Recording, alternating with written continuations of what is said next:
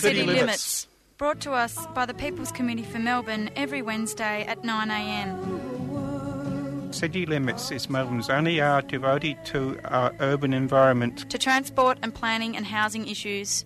To privatisations and our utility services. To building and or maintaining a sense of community. 855 on the AM band if we can hear it through the noise and find it through the smog. City, City limits. limits.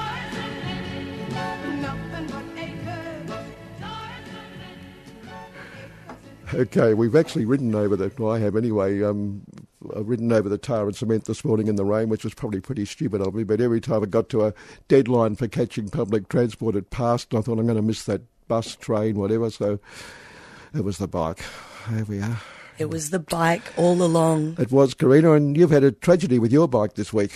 Ah, yes, but it was my own fault. I did leave it locked up on a main road overnight, oh. and all night. It's sadly gone. Not, I wouldn't say all night. But fair bit of the night. Yeah, fair bit of the. right. Okay. The, oh, more on the AM side. so, I think you were celebrating your birthday last week, weren't you? So yes, I was. Happy, happy bee. Thank you very much, Kevin.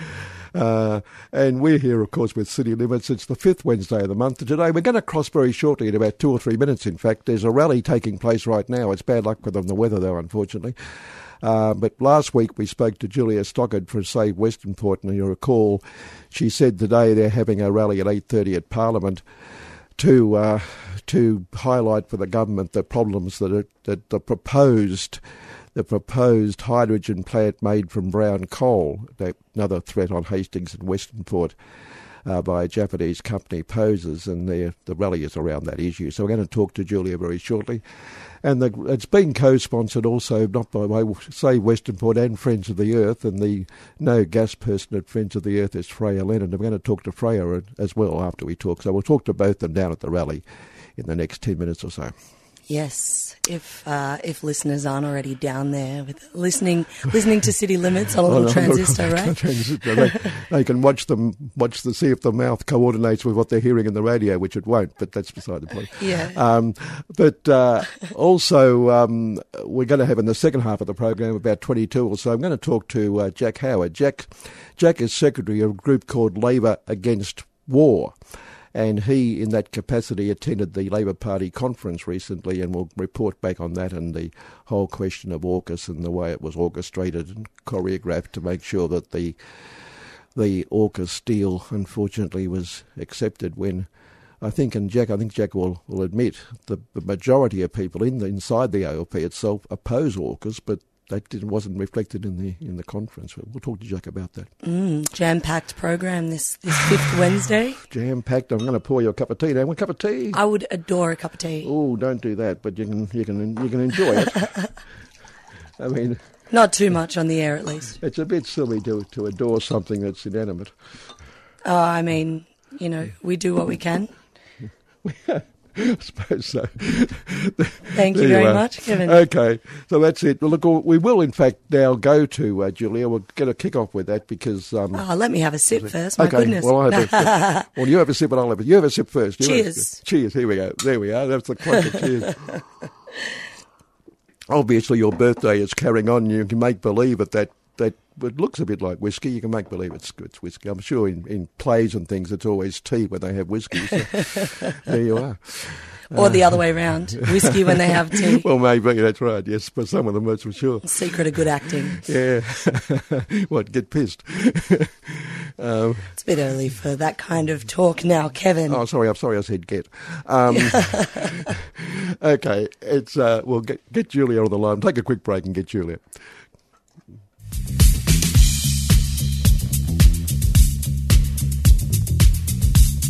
We have a right to be in public space undertaking political activity. That is not something that people should be telling us that we can't do. Multiple actions rolling over months and years and create huge sustained pressure of social change. And what we're seeing around the country right now is increasing repression of protest. Protest works.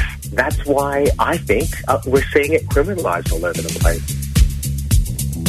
3CR. Stay tuned, stay radical.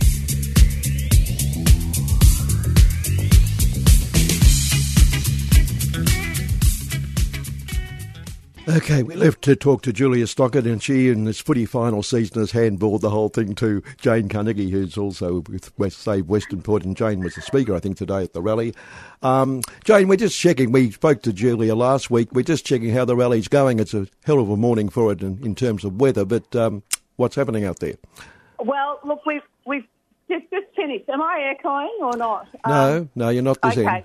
Okay. So we- We've just finished. It was absolutely pouring with rain, but I have to say it was a remarkable rally. Um, so many people came out in these conditions.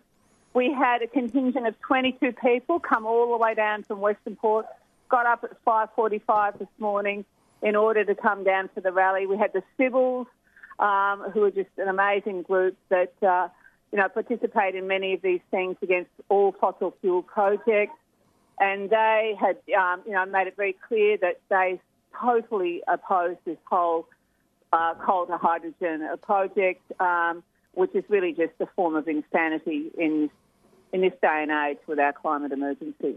Uh, so yeah, a great rally. Um, we had uh, two or three speakers, the Greens spoke, Friends of the Earth, and myself, um, and we really just put it to the Victorian government that this has no place in this state and they need to take a leadership role now and uh, tell the Japanese consortium uh, that it won't be going any further.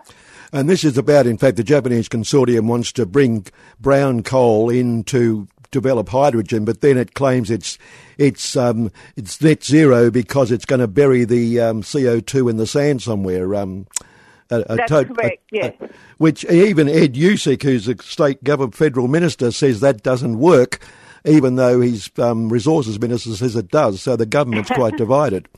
And I think it's divided down here, but, but I mean, we really hope that in both governments uh, there are more that certainly agree with this position that the coal has to stay in the ground, that the only way to produce hydrogen is from renewables, that is green hydrogen, that if you produce hydrogen from brown coal and then you uh, say you're going to sequester it through carbon capture and storage and claim it's green, it is just not going to work. Large scale carbon capture and storage has not worked anywhere in the world. You've got the Gorgon project off WA, which has failed miserably. The pilot for this, you know, brown coal to hydrogen project didn't even test CCS. Yet, you know, we're at a position where um, certain people just wanted to go ahead. Um, the whole thing is is just madness, and we Yeah, say it to stop. On this program many years ago, when Gorgon was being promoted, uh, we interviewed a uh, an academic geologist called Ginny Llewellyn, a lovely Welsh accent, and she pointed Right. out she pointed out that even if they could bury it, the the the geology there is so porous it'd come out again anyway. So um, you know, it just doesn't work anywhere. Well, it, it, it does. I mean, look, certainly uh, small scale CCS has worked, but we're talking this project will produce between 2.3 and 3.9 billion tonnes of new emissions in Victoria. So here we have a state that's got climate targets, it's got emissions targets, it claims that it's doing everything that it can to to try and um, you know bring down emissions and let's reach you know net zero, um, and yet we have this this particular project on the cards. Um, you can't have both. You've lost all your credibility if you have both. I mean, they they say they're in, in uh, favour of all renewables. You know, down in Western Port, we also have the potential for um, a, quite a big project, which is to produce the uh, the wind farm. Need an extra layer for the cooler. Sorry, Yeah, we got some, something cut in then. Go yes. Um, yeah. Uh, so, you know, we've got a huge wind farm project down in Western Port, and yet they want to build this liquefaction plant in Western Port as well. Well, you can't have both. I mean, Western Port is a Ramsar wetland, as I'm sure Julia told your listeners last week. It is just not suitable at all for any more fossil fuel projects. We already have Esso, we have BlueScope Steel. It's enough. Renewables, yes, but no more fossil fuel projects. Yeah, no. as a young bloke, I used to head down about five in the morning in a Volkswagen to Point Leo to, uh, and I know that area well. It's such a such a beautiful, pristine area, and it's destruct terrible what they're trying to do to it. It is absolutely beautiful, and of course, if you love your surfing, if you love your fishing, you've got you know the penguins on Phillip Island. Why on earth would you put something like this in that location? um, why on earth would you have something like this in the first place? Yeah, all right, Jane. Look, thanks for that. What's your next step, though, now from here? We'll finish up on that. Um, well, look, there's, it is, um, there's certainly a petition going around um, which uh, the Greens have put on the table, a parliamentary petition, so that it will actually be debated in the Parliament rather than any, you know, secret deals done to enable the the project to go ahead. So that's one of our big steps. We're trying to get 10,000 signatures. Um, and so if any of your listeners are really, um, you know, against this project or at least want to hear it debated in full so that, you know, a decision can be made effectively, um, if you can go to our Save Westernport website, um, you can sign up there and see what's going on and also uh, sign the petition. Um, so that's really our next steps now. And we just, you know, implore uh, Dan Andrews and his government to um, to take some leadership here and and close it down before it can go any further. All right, Jane. Look, thanks for that, and good luck, and um, and keep the keep the show going. That's good. Okay, well done. Thank Rightio. you. Thanks a lot. Thanks that was very much. that was Jane Carnegie from um, Save Westernport, and we're going to go shortly to I think another break now and go to Freja Leonard from Friends of the Earth, who also spoke at that rally, and uh, we'll get Freja's view of the whole thing.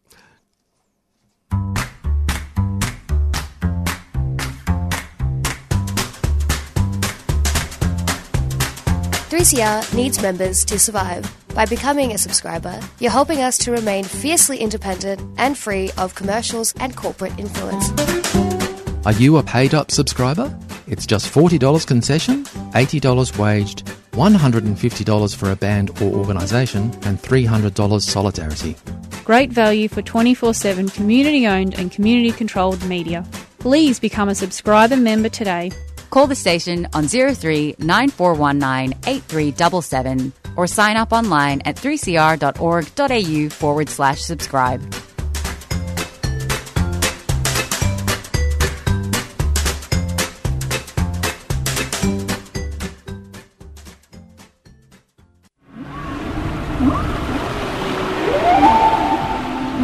Gas is a toxic fossil fuel, yet gas exploration by sonic explosion is planned for the Otway Basin.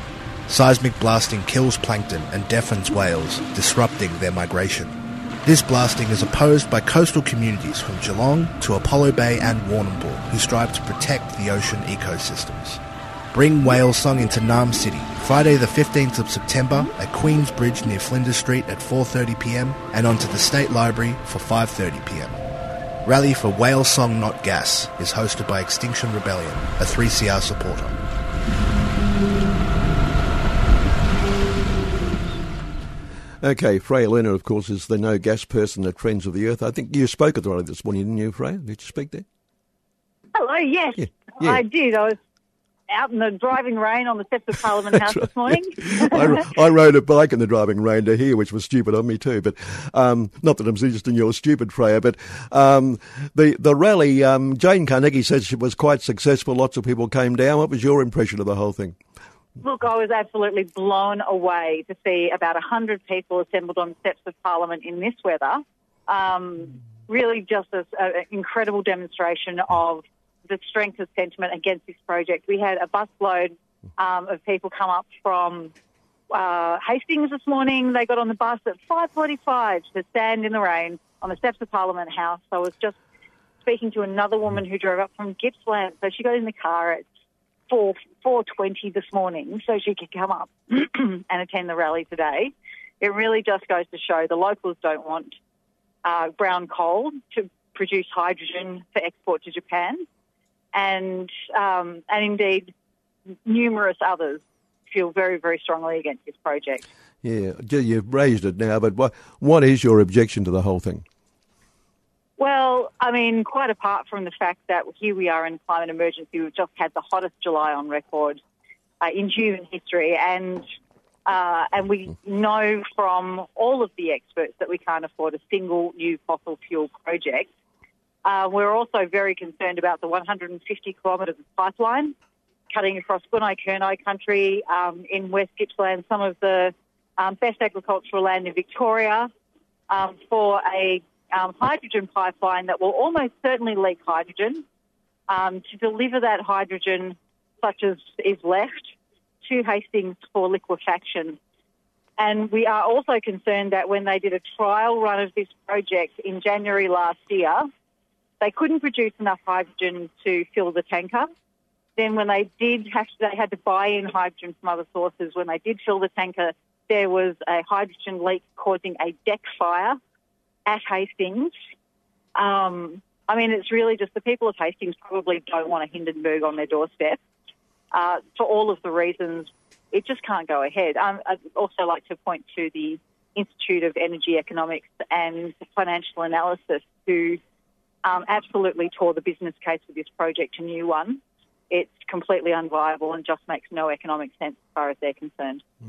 Yeah, it's interesting because Julia mentioned that to us last week about that fire on board the ship, and yet the Japanese company claims the test was absolutely successful, and they say the government should now approve the project. The Japanese company claims that they're going to be able to offset the 730,000 cars, petrol cars worth of emissions each year represented by this project through the world's largest carbon capture and storage proposal. Um, carbon capture and storage has not been successful anywhere in the world. Even the best case scenario, which is a project in Norway, has started leaking carbon dioxide into side chambers. It hasn't made its way back out into the atmosphere yet, but it's only a matter of minutes before it does. So I don't think we can really listen to the proponents when they're talking about this project because they are not really making a lot of sense. They're just holding their hand out to the Japanese government, who's already given them $2.35 billion um, just for the trial of this project. So we're not prepared to take them at their word. We think that they're way too invested in their own hip pocket.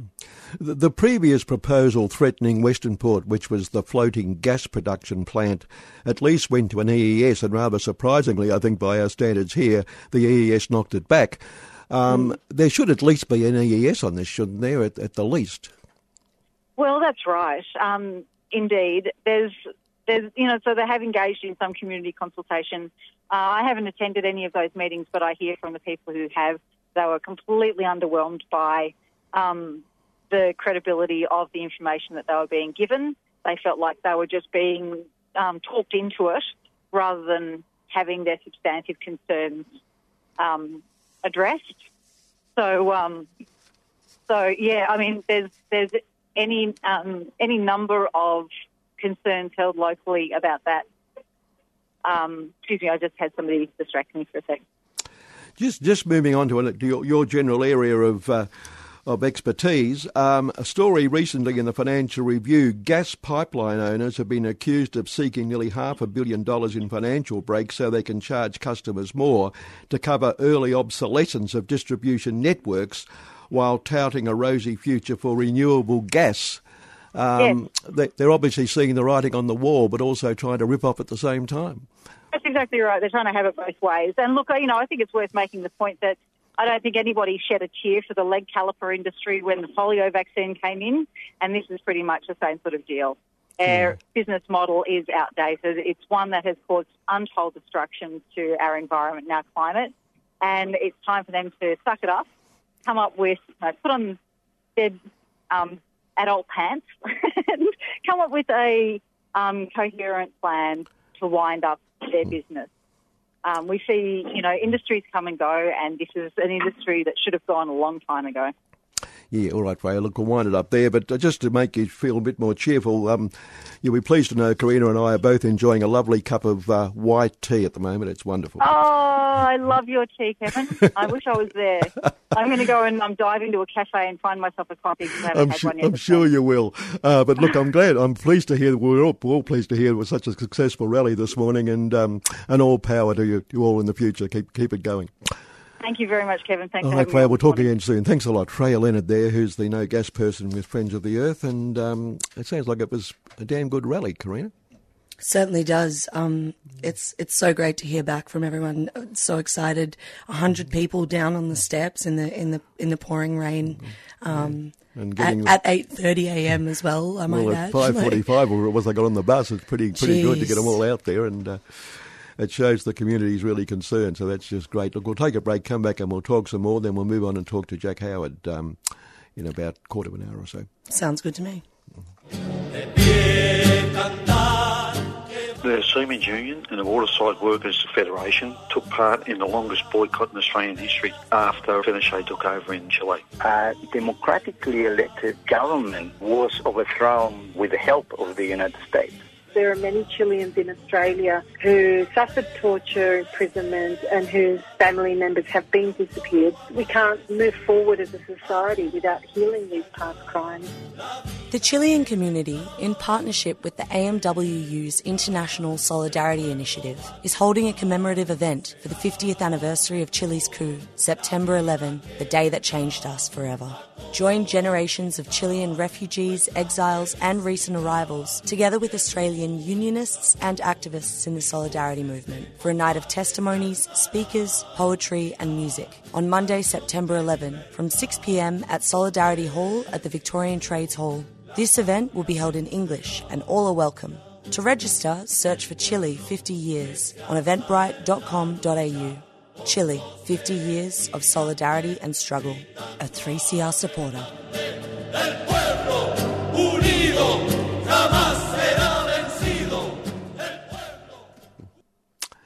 Okay, back on city limits, and uh, I just thought I'd go through a couple of items I thought interesting this week. Uh, the, the daily attack on Dan. I mean, we we have no. I think we all have criticisms of Dan, and very very strong here, but. Uh, never really for the reasons the Herald Sun gets stuck into him, but every, you know it's been going on as we know for years. Every day he turns into the as we call him on the on the week that was the pejorative Dan.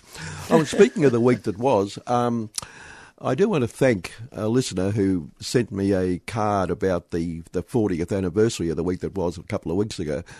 Um, and um, and look, just thank you for that. And uh, and you shouldn't have, but thank you very much. And um, I appreciate your, your thoughts. Just to, I should have mentioned that earlier. But oh, that's lovely, Kevin. Yes, yes, the 40th anniversary of, of the same running joke for 40 years every week. Um, You're doing something right. well, or everyone else is doing something wrong. No one says stop, so I just keep going.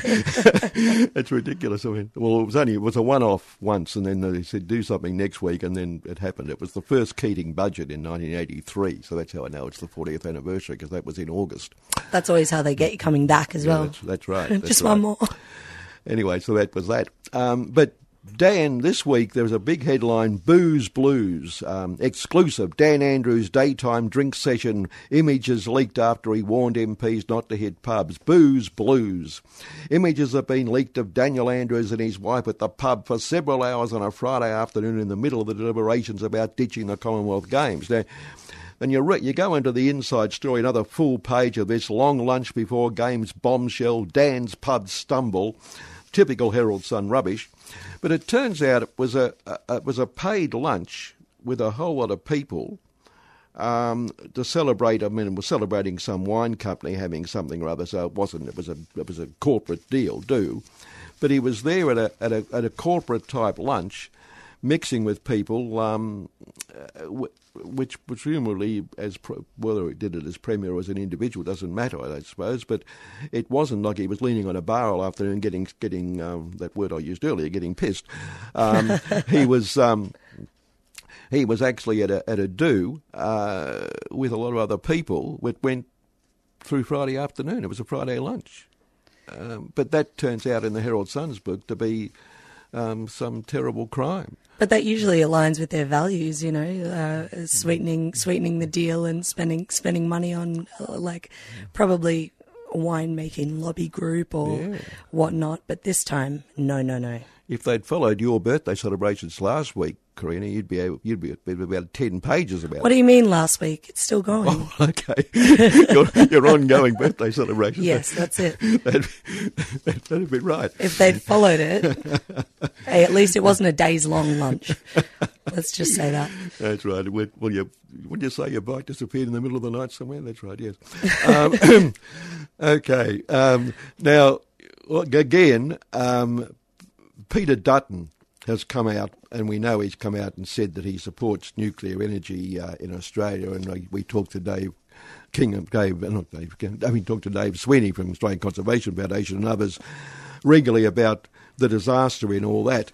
But now you'll be pleased to know Pete says that those of us who oppose it, and I think we can include, ourselves here, the we and accuse the government of and prioritising us, which is us. Uh, we are called we are political dinosaurs, and we we we we haven't got the national interest at heart, and we're putting the country on a path to lights out with our resistance to nuclear power. You'll be pleased to hear from that giant mind. Lights Peter, out. Yes, lights out. From that giant mind, Peter Dutton. Well, if he's in the room, I'd turn the lights out. I must say. Oh no, that's a bit risky as well. But anyway, um, I don't want to. But but seeing him in the room, you'd certainly. That's right. Queen is pointing to a T-shirt that. Uh, I got a dinosaur shirt dinosaur. on. I thought it was oh, appropriate. Yeah. Well, you, you you really are, aren't you? You're one of these, that's for sure. Let's get the visual puns going on the radio this morning. and he tells us, of course, um, just how wonderful it is. Um, and with the Labor Party's failing, other countries are doing it. And they, they even quote, just to prove that, Pete's right, they quote a nuclear scientist called Adi Paterson, this is the Herald Sun, of course, said while it was expensive, nuclear power costs less to get to consumers than far away uh, renewable energy projects. But of course, he doesn't. None of them ever mention the fact that then you've got a couple of hundred thousand years of of waste that could uh, help us apart from climate change. But well, I suppose it balances out because you can have the waste because it won't matter because climate change is going to kill the earth anyway. So it won't be around to have all that stuff to leak. Yeah, um, I yeah, mean, uh, Dutton Dutton does sound like quite the expert. I didn't realise they incorporated that into Queensland police training. No, um, no, he's an expert on everything. That man. Yeah. In fact, he's uh, well.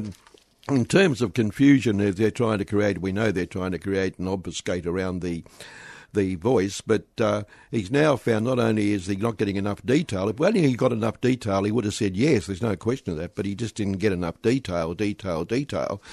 Um, but now he says that the, the whole voting scheme's loaded. Interesting. Yeah, the voting scheme's loaded against the no vote, and we're going to get inundated with lying ads from the Yes campaign now in the next few weeks, he said. So he's, oh, poor Pete, he's going through hell, isn't he? Sounds like. Mm-hmm. I think it's time to move on to the next item, Kevin. Well, the next item is the same item, actually, because Alan, Alan, Finkel, who is the ex chief scientist, mm. who um, you know has at times himself talked about nuclear, but he now says, not responding directly to, but certainly in the same day or two of, of, of Pete's wise words, he says it would take decades to develop a local nuclear energy industry and um, he rejected the um, he rejected Pete's push to switch focus from renewables to nuclear as implausible, since Australia needs urgent replacement for its ageing coal-fired power plants. So even Alan Finkel's come out and uh, said that maybe Pete isn't on the right path. He is on the right path, of course, if you look politically, but um, not the correct path. Yeah, I don't know about arriving to a correct answer through through other means, but I'll take what I can get. Yeah, that's right. Dude, yeah, there's always different pathways, right? Whatever. Oh, it'll take too long. That's right. It'll take exactly. too long, and I'm invested in other things, right? And and, and in, well, obviously. Peter Dutton and, and, and Finkel are not on parallel words, worlds on that one, but in parallel worlds, it's interesting because as um, Donald Trump faces all sorts of charges uh, and, and you know attacked the voting system in America and claims he won the election and he's now facing all these charges, and I'd be surprised if any of them end up sticking. By the way, because just as a by the by, it seems to me it, in, in in the current state of the American politics, it would be very very difficult to get twelve jurors of whom one at least would not be a Trump supporter who would never vote guilty in any circumstances. Mm.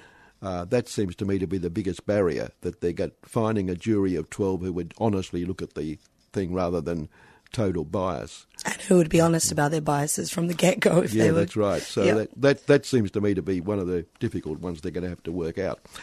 But Bolsonaro in Brazil, who uh, also got knocked off, mm. um, now he also uh, attempted to get, like like Trump, attempted to get people to go and protest about the vote outside the parliament thing, um, and riots in the capital in Brasilia in January, and he's now being um, investigated over that, like Trump was investigated. Mm. But also a, um, a, a, local politician or his lawyers, in fact, um, well, no, a local politician, a bloke called um, Delgatti, has come out. Walter Delgatti Neto um, has said he's he's actually a hacker, but he says he was approached by Bolsonaro to hack the electoral system um, on Bolsonaro's behalf.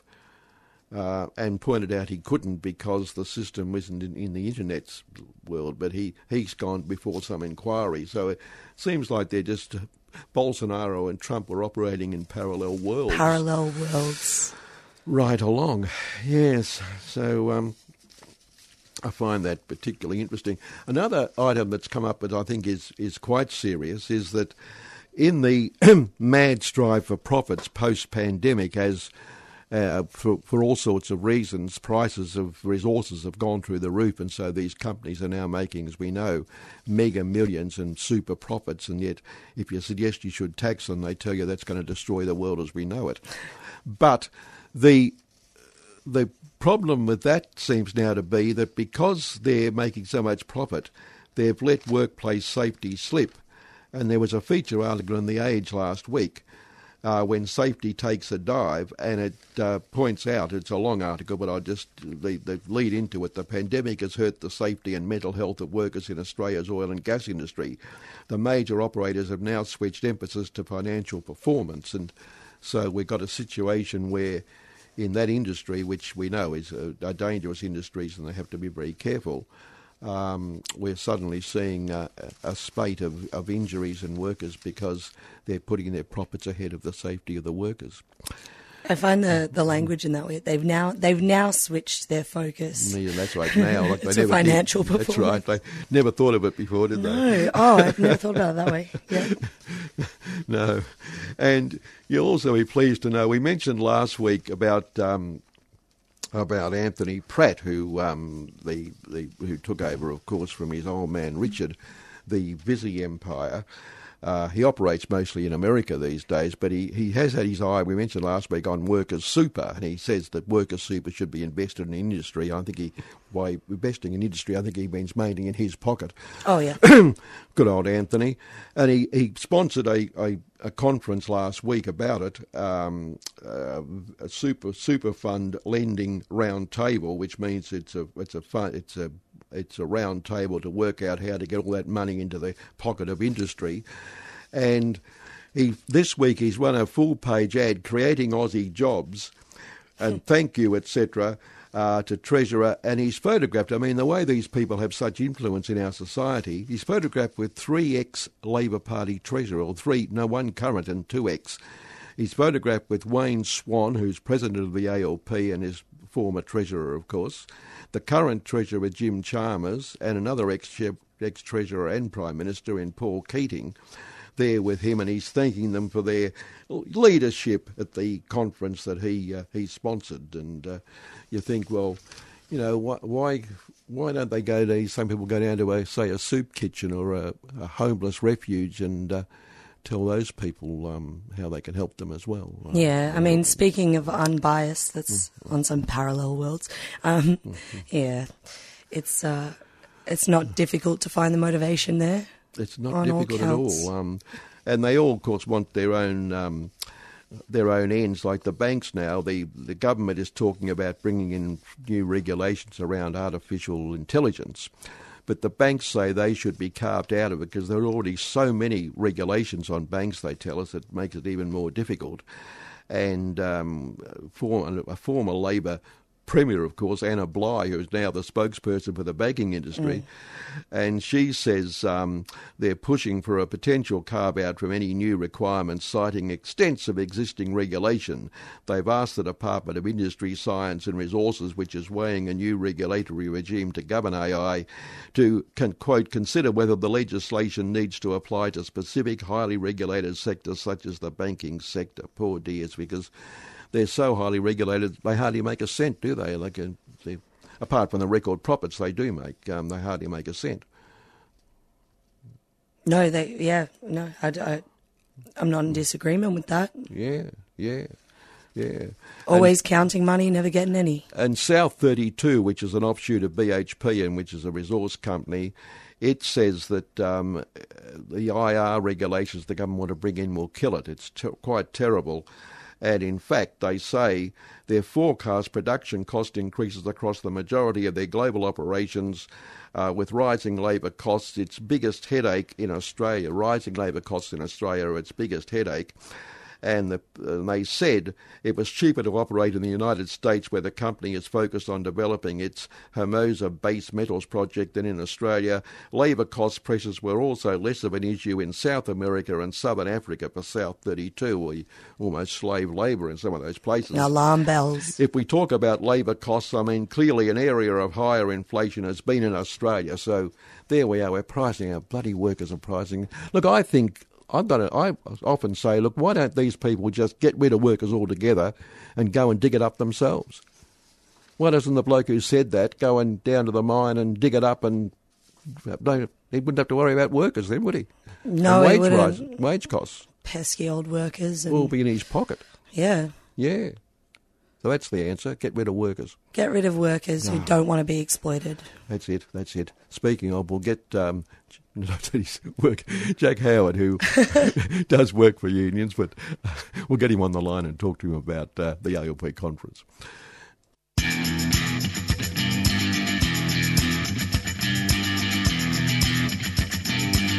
Disabled people are worth every bloody penny. I'm okay with spending money on the supports that we need. There's more than 400,000 people who should be on the DSP but are on JobSeeker instead. I've got a life to live. I've got commitment like everybody else in society.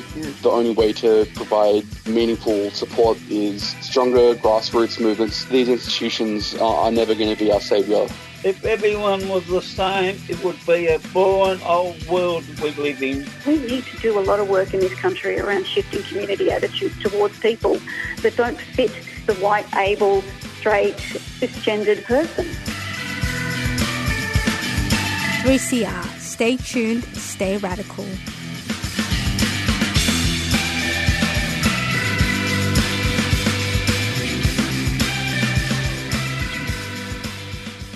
Okay, on the line we've got Jack Howard. Jack um, is secretary of a group called Labor Against War, and Jack, in that capacity, attended the recent ALP national conference up in Brisbane. And Jack, um, the the AUKUS deal, uh, speaking of war, was uh, was passed by the conference. Does that mean that in the ALP there's majority support for it?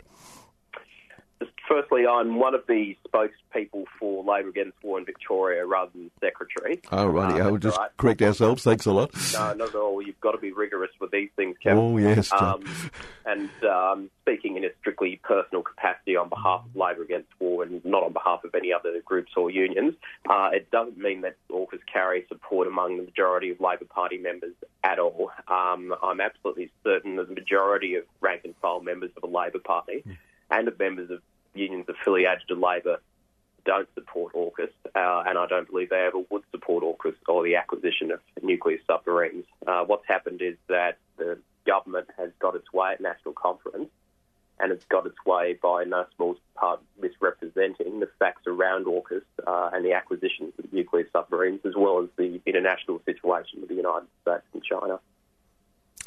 Yeah, they, they, they, certainly leading up to the conference, there were reports of motions coming in from all over the place opposing the AUKUS deal, and yet at the same time, those articles were saying, well, there's choreo, you know, it's been choreographed to ensure that nonetheless AUKUS is approved, so we don't embarrass the prime minister. That was the line.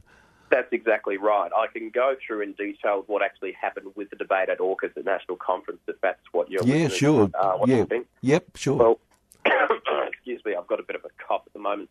Um, basically, what happened was in the final lead up to the um, consideration of AUKUS on the Friday morning of National Conference, that was the second day of National Conference, what happened is Richard Marles, the Defence Minister and Deputy Prime Minister from the right faction, submitted a lengthy statement in detail on AUKUS to go into the foreign policy chapter, that chapter being Australia's place in the changing world.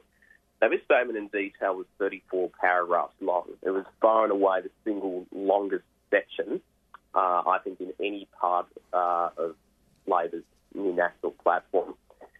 What that statement was basically about was um, entrenching a commitment to AUKUS and the nuclear powered sub by sugarcoating it with a lot of motherhood statements about Australia's commitment to a peaceful region, a peaceful world, working through nuclear, you know, working through multilateral institutions, uh, and also keeping up a commitment to um, nuclear non-proliferation and uh, no use of, you know, nuclear power for civilian purposes.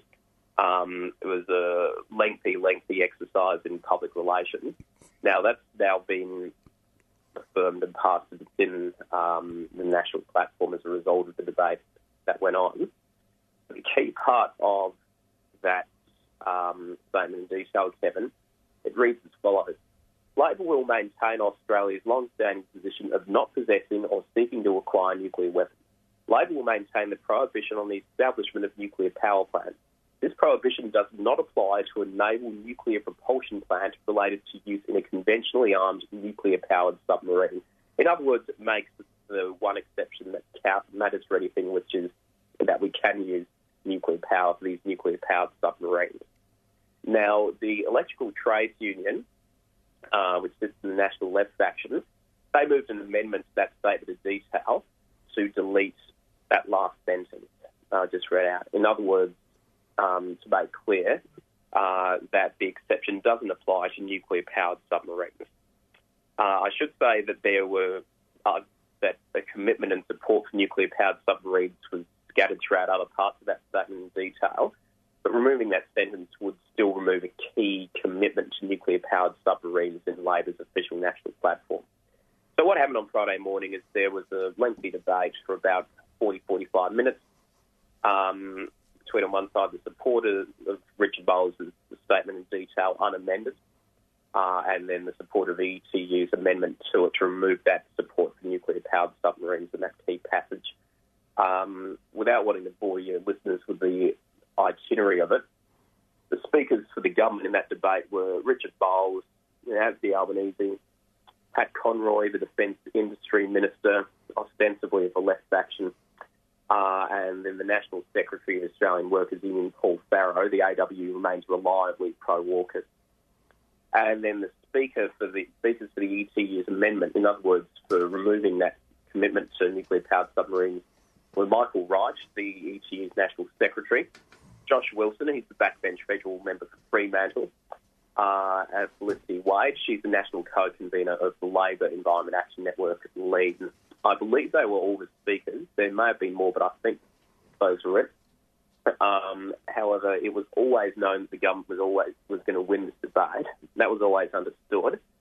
Um, this was the first national conference in decades, or perhaps if ever, when the supposedly you know official left faction, the national left, had an outright numerical majority on national conference floor.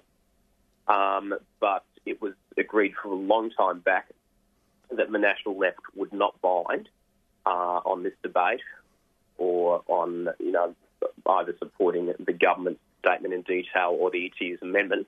So the government was able to comfortably carry the vote on this a combined vote of delegates from the National Right faction and enough delegates from the National Left faction.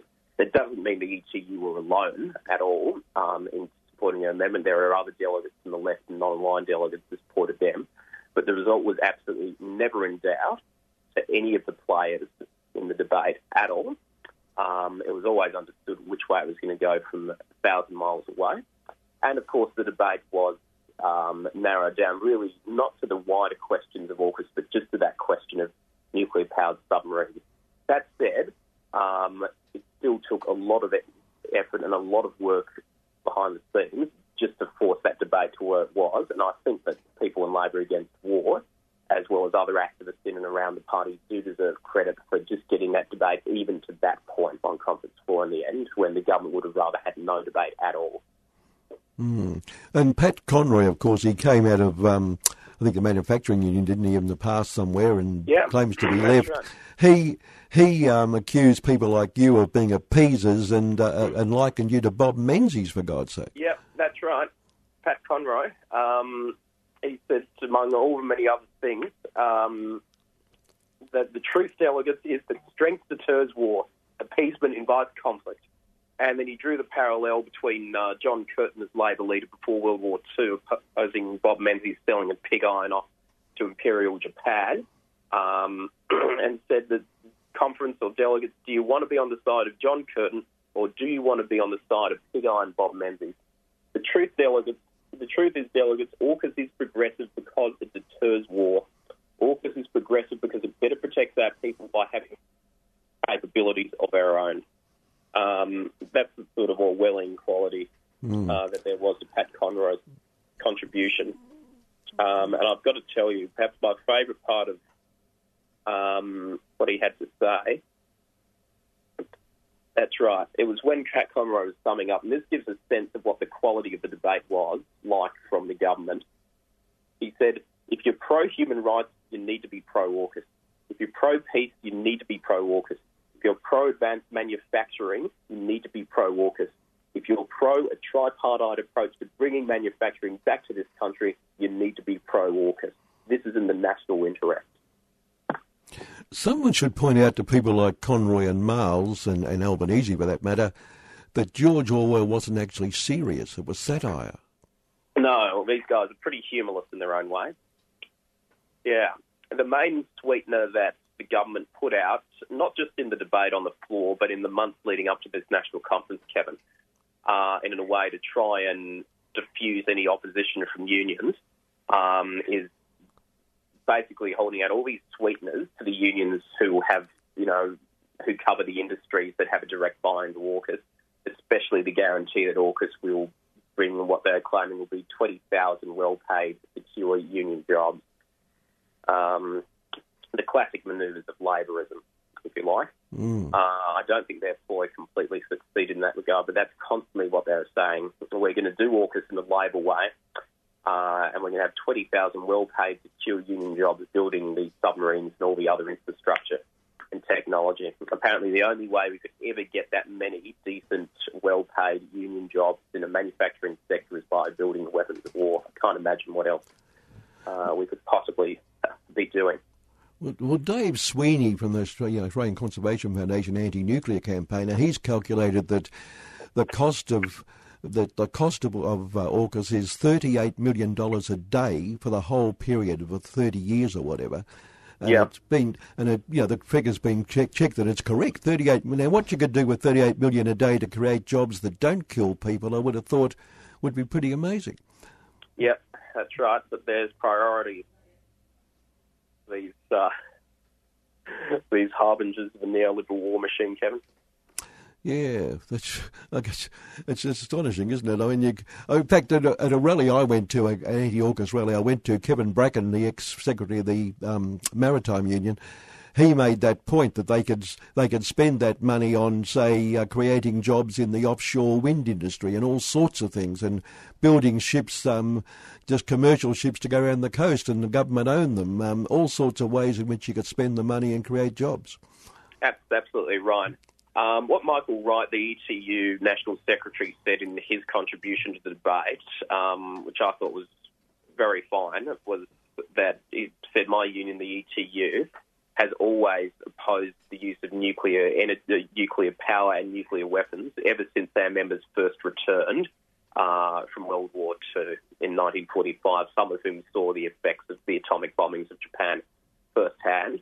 Um, and the and the other unions in that area have always made the point: why can't we be investing in, you know, the huge resources that are required uh, to effect a just transition in our economy towards, you know, a green-powered, renewables-based economy instead. And what was their attitude to the um, the question of the nuclear waste from these submarines, which we've said we'll accept here in Australia, because that's another serious side, well, not more than a side effect, it's a serious part of the problem. I'm not sure if that was directly dealt with in the actual debate itself, but uh, my understanding is I believe that the ETU and some of the other unions concerned um, opposed, like the manufacturing workers union, oppose, um, you know, the storage of nuclear waste um, on Australian soil from any project, including AUKUS. The statement in detail goes on about how um, it will, you know, only be stored on defence land. Um, that doesn't, of course, exclude the government acquiring further territory as defence land to store nuclear waste on, and talks about how it will be done in consultation with respect to traditional owners to ensure that you know their culture is respected and so on. So there's all those sorts of platitudes and motherhood statements in there. Um, yeah, but I believe those unions are consistent in opposing the storage of nuclear waste. And, yeah, and, and also just in the last week or so, we've spent another 1.7 billion to buy 200 um, Tomahawk missiles from the US, and in, the last couple of days, we've announced multi trillions more on some other weapons from there. I heard a commentator the other day make the point that everything we're buying, if we're talking about this as a defence thing, everything we're buying is an offensive weapon, not a defence weapon. Precisely right. And the fact that AUKUS is plugged into the whole concept of forward defence, um, I think that's the term, isn't it? Forward defence. Yep. That must be one of the most dangerous and, again, Orwellian conceptions that there is. Forward defence really doesn't make much sense um, as a self justification. They're, they're meant to be used far, far away from the Australian mainland. It really is one of the flanks of uh, the US policy of encircling and containing China as its next nearest rival in the Asia Pacific region. Um, I should also just make this point that one of the terms that is used often in the debate and in the platform is talk about Australia's commitment to upholding the rules-based order or the rules-based international order. And that's a term we've um, heard a lot as well since Russia's barbaric invasion of Ukraine last year. The term rules-based international order really only came in vogue, I think, in the last five years in the sort of official foreign policy discourse um, and discussions. And really, what it actually means is the US dominated world order in which the only person who determines what is the rules based order and which international laws can and can't be broken is the United States. The United States and its uh, select few allies can break those laws whenever they feel like it, but no one else. Yeah, the US certainly does seem to be quite selective in um, in its attitude to different countries doing the same thing. But um, mm, that's right, yeah. But it's the total duplicity uh, and meaningless of that term rules-based international order no one should be sucked into. No one should be sucked into it. That debate, though, you know, for years and years and years going back, the, the American alliance has always been a major debate in the ALP, and unfortunately, it's we've always they've always had leaders who um, who go along with it, and uh, like we've got now, in fact, we seem to be closer than ever, unfortunately.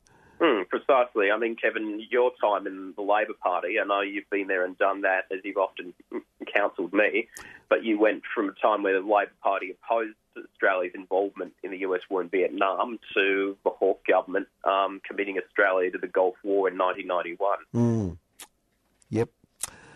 Yeah, Jack, I look, on that note, we're going to have to go because time's up. the next no program's coming on. But look, Jack, thanks for your time this morning and, um, and all power to you in terms of fighting those bloody fights. Thank you for having me on, Kevin. And can I just make a point? What is absolutely vital now is we build up a mass movement in this country to stop AUKUS, to force Australia's exit from it, and to stop the dangerous drive towards militarism uh, and war in the region we live in and that we're a part of uh, and in our world.